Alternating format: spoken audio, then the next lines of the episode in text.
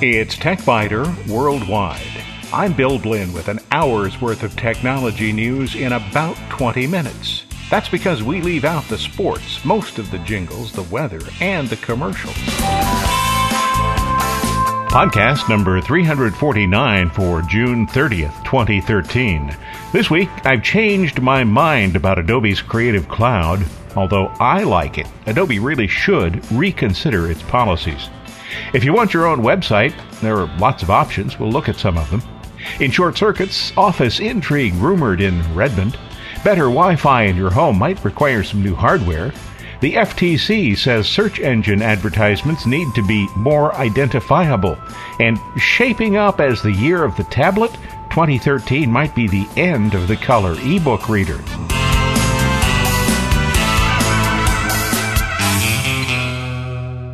When Adobe's product managers first described the decision to switch away from perpetual licenses for what was Creative Suite and to rename it Creative Cloud, I thought it was a great idea. For those who buy every Adobe update, Creative Cloud would reduce the cost quite a bit. Even those who purchase only alternate upgrades would save a little bit. Those who update less frequently would probably pay a bit more. It seemed like a good idea, but then so did the new Coke in 1985. So now my message to Adobe is this please reconsider. New Coke was the reformulation of Coca Cola to replace the original formula of its flagship soft drink. The company positioned it as the new taste of Coca Cola, but buyers hated it. Within a month, Coke was in retreat. We did not understand the deep emotions of so many of our customers for Coca Cola, said the company president. Coca Cola brought back the old formulation as Coke Classic and eventually renamed the new formulation Coca Cola 2. In much more recent history, Microsoft eliminated the Start button from Windows 8, and people who felt they were being forced to do something rebelled. Microsoft is bringing the Start button back, but in a most illogical way, and I suspect we haven't heard the last of that particular fiasco. What I neglected to take into account in Adobe's case is this. Some of the people who use Photoshop and the other Adobe products at home or in very small businesses update the applications infrequently, perhaps every 8 to 10 years. I also didn't take into account people who might retire, and although they no longer need to keep the latest version of the software on their computers, would still like to continue using what they had when they retired. Creative Cloud locks users such as these out, and the pushback shows signs of turning into an outright revolt. More than 30,000 people have already signed a petition that calls on Adobe to reconsider and to continue making the Creative Suite available with a perpetual license.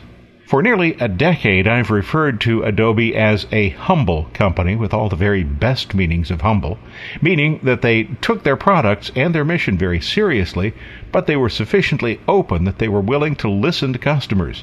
Now, that seems not to be the case. A little background on the word humble. In 2006, I wrote a review that said InDesign was clearly the future of publishing, but the feature set was still lagging behind what Ventura publisher users had. After I did that, I received a call from the program manager. On a trip to Seattle a few weeks later, I met with a dozen or so InDesign developers and explained what was missing from my point of view. I'm sure that the developers were already working on a lot of the features I talked about, but they had the patience to hear me out and today InDesign includes most of those features. That's what I mean by humble. Today's Adobe essentially owns the communications market. If you need to prepare something for print, Adobe InDesign or Illustrator are your choices. Adobe's Dreamweaver powers the development of a huge number of professional websites, Premiere and all of the ancillary video applications are commonly used to create television productions, and Audition, besides being used to edit video soundtracks, is a key application for audio producers. Adobe is everywhere. Maybe the company has become a bit less humble in the process of becoming so successful and so large. Successful people sometimes lose objectivity about their own intelligence, and sometimes they decide that whatever they want is what the market will want or at least accept. We've seen this with companies such as General Motors and Toyota. WordPerfect once owned the word processor market. but now most people probably don't even know that it still exists as part of Corel. NASA's long-standing attitude of invulnerability led to two shuttle disasters. Sears and Penney's, they were so big that they nearly drove themselves out of business. And on the topic of driving, who's driving this change? I suspect that it's not Adobe's program managers. This is the kind of decision that usually can be traced back to the marketing department. Has the Adobe marketing staff lost touch with how people react to being told that they no longer have any choice? It's my way or the highway has never been a popular rallying call, and clearly it's not so popular now. Adobe is not too big to fail. Students of ancient history know that empires that became powerful often overextended themselves. In effect, their success sowed the seeds of their own destruction. And then they're swept into history's dustbin. So, is this where Adobe is going? It's true, as I said, that Adobe owns the communications market today, but that doesn't mean they'll own it forever. Adobe's applications are well made, and every Adobe product manager I've met or talked to is sincerely trying to create the best applications possible. Adobe's pricing, whether for perpetual licenses or Creative Cloud, are fair, but Adobe is pushing the market toward a software rental model much faster than the market wants to go. And even if the market does someday conclude that renting applications is the best possible option in most cases, there are still people who are going to prefer to have a perpetual license. So I say to Adobe that as a longtime fan of your applications and one who appreciates the company I've known over the years, I have to tell you that you're on the wrong path. Now is the time to restore standard licensing to the Creative Suite. Anne Marie Concepcion and David Blatner run InDesign Secrets, and in a recent podcast, the topic was Creative Cloud. Anne Marie told me this week that she wishes there was still a choice of subscription or purchase, and I think that's probably the opinion of many people who recognize that Adobe's new rental or lease scheme does offer some true values. I posted some information from Anne Marie on the TechByter Worldwide website, including a link to the InDesign Secrets site where there was a discussion of Creative Cloud, and the InDesign Secrets blog received more than 200 comments, some of which reflected a complete lack of information about how Creative Cloud works. The software, after all, isn't web based. You install it just as you always have. And the opinions ranged from highly positive to totally negative. I provided a copy of this article to Adobe via the company's well known public relations firm, Edelman, which is the world's largest public relations firm, and Alex Morricone asked me for clarification. To clarify, he said, does this sound like your question? Please describe why Adobe chose to transition to Creative Cloud despite the potential pushback from customers. I responded to Alex saying, well, thanks, Alex, but it's kind of difficult to reduce an 800 word observation to a 16 word question for which Adobe probably already has created a carefully written and thoroughly rehearsed reply. Ideally, somebody at Adobe would be provided the opportunity to read the entire 800 word report. Reading time for an average reader would be less than three minutes, and then to respond to the entire article. But if it must be reduced to basic PR vetted questions, here they are. I then listed six questions. You'll find those questions on the TechByter Worldwide website, and you'll note that I provided a deadline. I had to have responses no later than 3 p.m. Eastern Time on Friday, the 28th of June. Frank Bausch at Edelman responded, saying that not all of the questions could be addressed in the time available, but he did make the following information available. First, on accessing files after you've retired or no longer use the software. And this is a quote from Adobe. With regards to file access, Adobe completely agrees that customers should have access to their files if they choose to stop their Creative Cloud membership. Our job is to delight our customers with innovation, but there are a number of options open to us here, and we expect to have news around this issue shortly. Some people feel that Adobe is abandoning small business, and the response to that charge for photographers, we're looking at potential offerings that recognize the photography community because it is so broad and has some unique needs. It's also worth noting that CS6 products will continue to be sold as they have been through Adobe.com and all reseller partners for those who prefer that option. And there are questions about the motivations for the change. Is it purely financial? The response from Adobe. We want to start off by reinforcing that we continue to believe that the move to Creative Cloud will benefit the wider creative community because of the constant stream of innovation that we've been able to deliver. Creative Cloud also allows us to explore new areas in mobile apps, helping you to collaborate better and build a meaningful worldwide community to share work and find inspiration.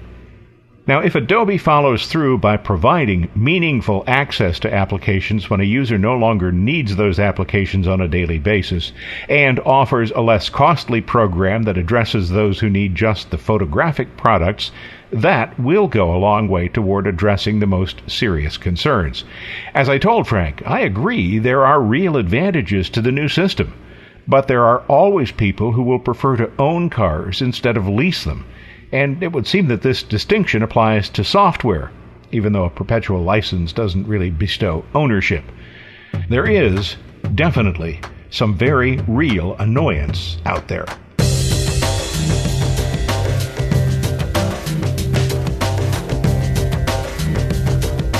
You want to build your own website? Well, now what? There's no shortage of options. You could hire somebody to create the site. You can do it yourself. You can pay for website hosting. You can get it for free. There's no right, there's no wrong when it comes to the answers you choose because it all depends on what you need and how much work you're willing to do on your own and what your budget is. Angelfire and GeoCities have provided free websites for many years, usually with attached advertising that you may or may not want. Angelfire still exists, GeoCities doesn't. The free sites have generally been mundane in terms of features. This has changed though, and if you're a do it yourself type, the number of choices you have has increased substantially. One of the first things you need to decide is what you want the website to do. I was sitting in on a meeting recently with a website designer and a team from a large corporation that will remain nameless. The corporate team wanted to start with the look and feel of their proposed site and then determine later the operational mechanics. I am delighted to say that I am not involved with this project in any way because it is doomed to failure unless the designer is able to convince the corporate team to stand their plan on its head. Figure out what you want to do first, then figure out what you want it to look like. If you don't know what the website is supposed to do, you're not going to be able to design a successful user interface. This is analogous to jumping into your car at the beginning of a vacation and driving off without bothering to figure out how you're going to get from Columbus to San Francisco. You might eventually get there, but the outcome is much more likely if you have some plans. Once you've defined some goals, then it's time to determine how you want to build the website and where you want to host it. At the same time, you'll need to make some decisions about how much to spend. Professional website hosting varies in price from around $50 a year to $300 a year for basic services. In other words, it costs Google a little bit more than $300 a year to host its many services. But people who want to host just a few domain names on a site that's somewhere below the 1,000 most popular sites on the web, you'll expect to pay 50 to $300 a year. Advertising supported hosting is free, but you'll have to allow the hosting service to place ads on your page. Paid services include operations such as GoDaddy. They're down in the $50 a year range. Then there's Bluehost, kind of in the middle, around $100 per year, and they offer a lot of additional services. And then there's Network Solutions. Figure $150 to $450 a year. Most of the hosting services also offer some extra cost add-ons. And you'll need to rent a domain name. TechByter.com is an example of a domain name, and it's the one I've rented. And it is a rental, not a purchase. I pay the registrar fee every year to continue using the domain name. If I don't pay, I can't use the name. In most cases, the rental fee is modest, 10 to $20 a year, although some domain types do carry higher fees. In some cases, the company that provides the site hosting will also provide domain name registration or vice versa. My preference, generally, has been to separate these functions because some unscrupulous operators have been known to register a domain in their name and then hold it for ransom if the user wants to move the site to a new host. Most of the companies that used that tactic are now out of business. They're gone. And reputable hosting companies can be trusted to play fair. As I mentioned, free services such as Angelfire are still around. The other big provider, GeoCities, no longer provides free sites. But now it's possible to create a free website using a variety of different website development tools and hosting services. You can choose to buy software to develop your site, or in the case of Adobe, rent the software on a month to month basis. I decided to try out some of the options. I set a limit of about 10 minutes for any site just to see what I could create in a 10 minute period. So you'll find examples of a site on Angelfire, one on Wix. Another option is called About Me. They offer social media buttons and make your site available to mobile users. I was able to create a site, but in my self imposed 10 minute limit, I wasn't able to figure out how to add any text to the page. Weebly says that it is surprisingly easy, and I agree. It took less than two minutes to create a Weebly site, and Weebly offers a lot of cool templates. In fact, more than 100 templates. Some are better for corporate sites, some for individuals. Weebly regularly adds new themes and removes old ones, so that looks like kind of a winner to me. That's not all, though. There are lots of other website development tools. Investigate them to see which one might suit your needs. Visit CarbonMade, primarily for portfolios. There's Flavors.me, they call themselves the Digital You. There's Breezi, with an I at the end, the world's first design remix engine. However, I was never able to get that site to load on the day I was looking at these sites. And I also looked at Zerply. That's another site that seems primarily for artists. If you want a website, you'll find a way to create one for free. For a little, or for a lot.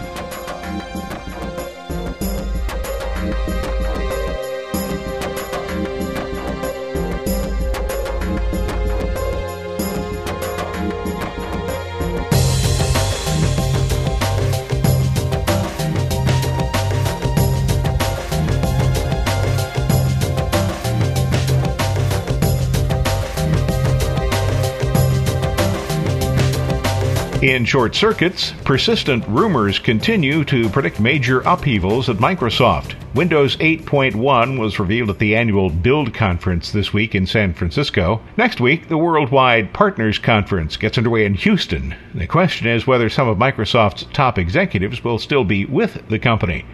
Reports suggest that CEO Steve Ballmer has been meeting with a tiny group of executives, and that has managers who haven't been invited to participate in the inner sanctum discussions pondering their futures. Wall Street has repeatedly questioned Ballmer's management capabilities in light of the company's lackluster performance, but the stock's performance has improved through much of this year. Bloomberg News says that Ballmer's plan will consolidate Microsoft's eight divisions into just four business units enterprise, hardware, applications and services, and operating systems. Late last year, Ballmer's annual letter to stockholders said that the Microsoft of the future would be less a software company and more a devices and services company. And this change has been seen in Microsoft's entry into the hardware market with its Surface tablets for Windows 8. Following the Windows 8 launch, the man who was widely credited with converting the failed Windows Vista into the successful Windows 7, Steve Sinofsky, head of the Windows division at that time, was unceremoniously booted. Sinofsky and Ballmer reportedly had clashed on the future of Windows, and Ballmer is generally known not to appreciate advice that runs counter to his conclusions.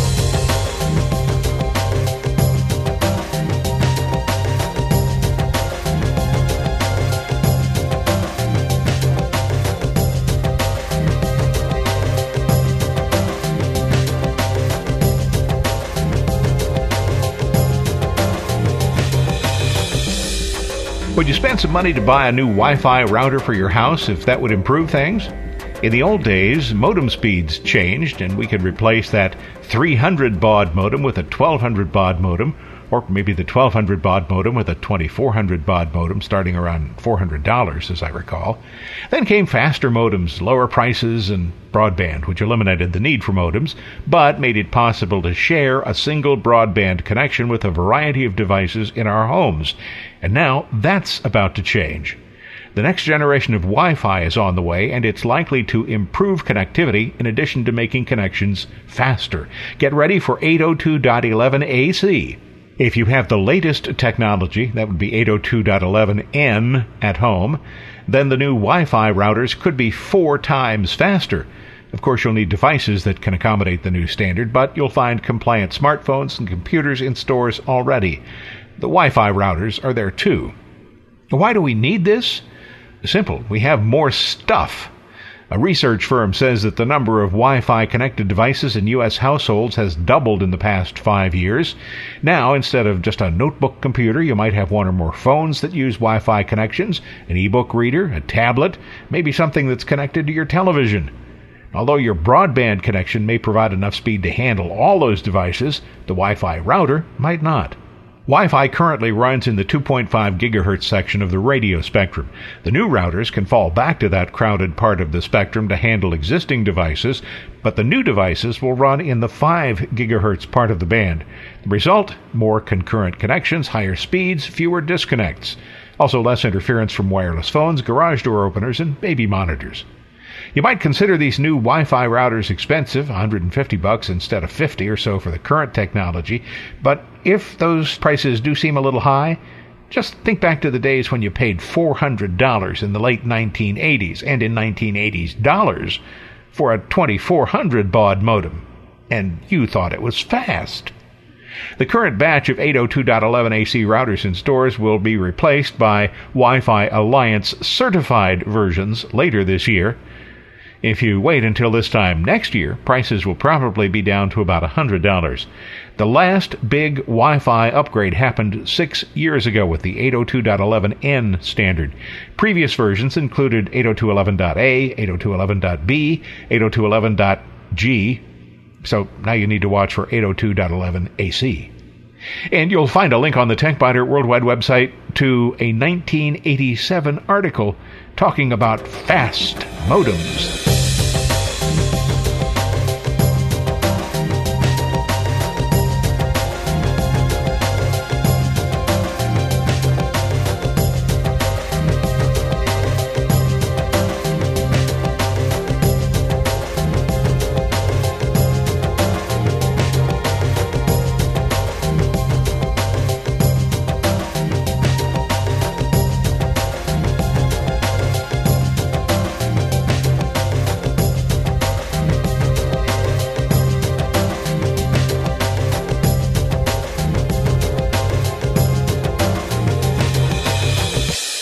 Trade Commission would like search engines to more clearly identify paid advertisements in search results. The Commission says it has noticed that search engine operators are failing to comply with guidelines issued more than a decade ago. Advertisements should have text labels that are placed in front of an ad or in the top left corner of a search box. That request was sent to Google, Bing, Yahoo, and a bunch of other smaller specialized search sites generally used to advertise businesses that support the travel industry or that are used by shoppers who are investigating prices.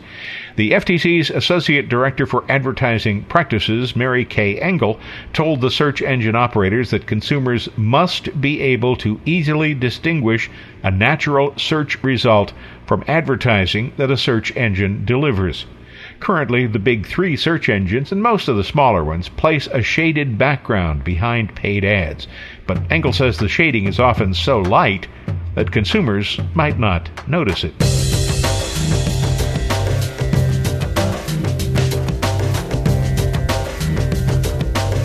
2013 is shaping up as the year of the tablet, but it may also be the end of the color ebook reader. Barnes & Noble this week announced that it will no longer manufacture color versions of its Nook reader, but it will continue to make the monochrome versions. The problem with color ebook readers is that they serve a single purpose, while tablets, although more expensive, can serve as ebook readers in addition to offering all the advantages of a handheld computer. The monochrome versions of readers are very inexpensive and they have some market share still, but it seems increasingly likely that readers as a class of electronic devices are nearing their end of life. Barnes & Noble has a free version of the Nook Reader that runs on PCs and tablets. Some people, including me, consider the Nook Reader on a tablet to be even better than Amazon's Kindle Reader on a tablet. But Barnes & Noble is under intense financial pressure. The company's 675 stores are in jeopardy as the company continues to lose money. The company's been looking for a buyer and has been in talks with Microsoft about a possible investment in the company's digital products. The company's inventory of digital books may well be its most valuable asset. How that will affect the company's future as an independent business or as a division of some other company is not at all clear.